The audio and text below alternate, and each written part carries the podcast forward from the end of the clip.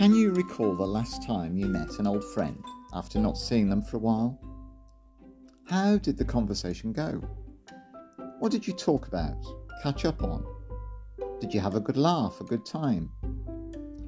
Did you talk about specifics or was it more general? And were the topics of conversation about big issues or the insignificant, the trivial, the everyday? How would it be, though, if God caught up with you after a time apart? What might He ask you about?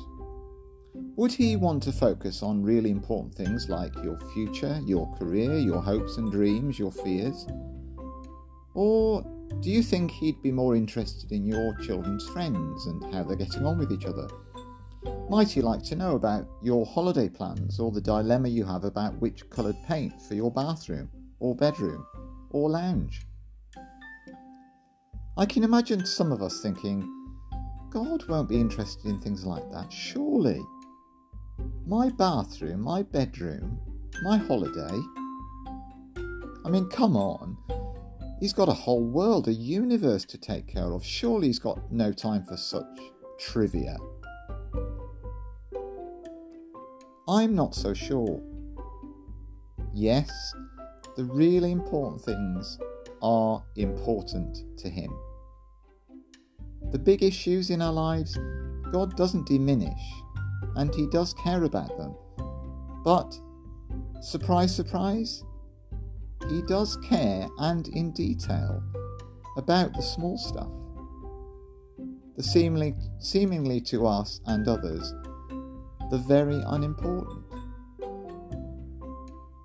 As the psalmist says in Psalm 37, verse 23 God delights in every detail of our lives.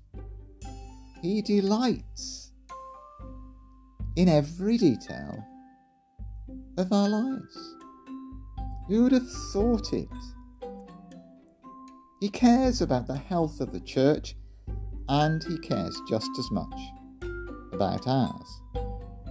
He cares with a passion about every part of the planet, and he is earnestly concerned about every part of our small world where we live, what we do, our children, our home, and every other little part of it.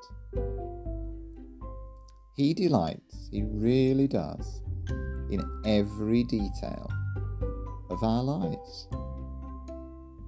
So, one final thought.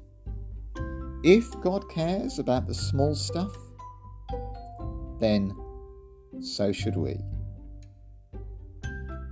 So much may look and feel ordinary, but it's not really, because God makes everything we are and everything we have extraordinary.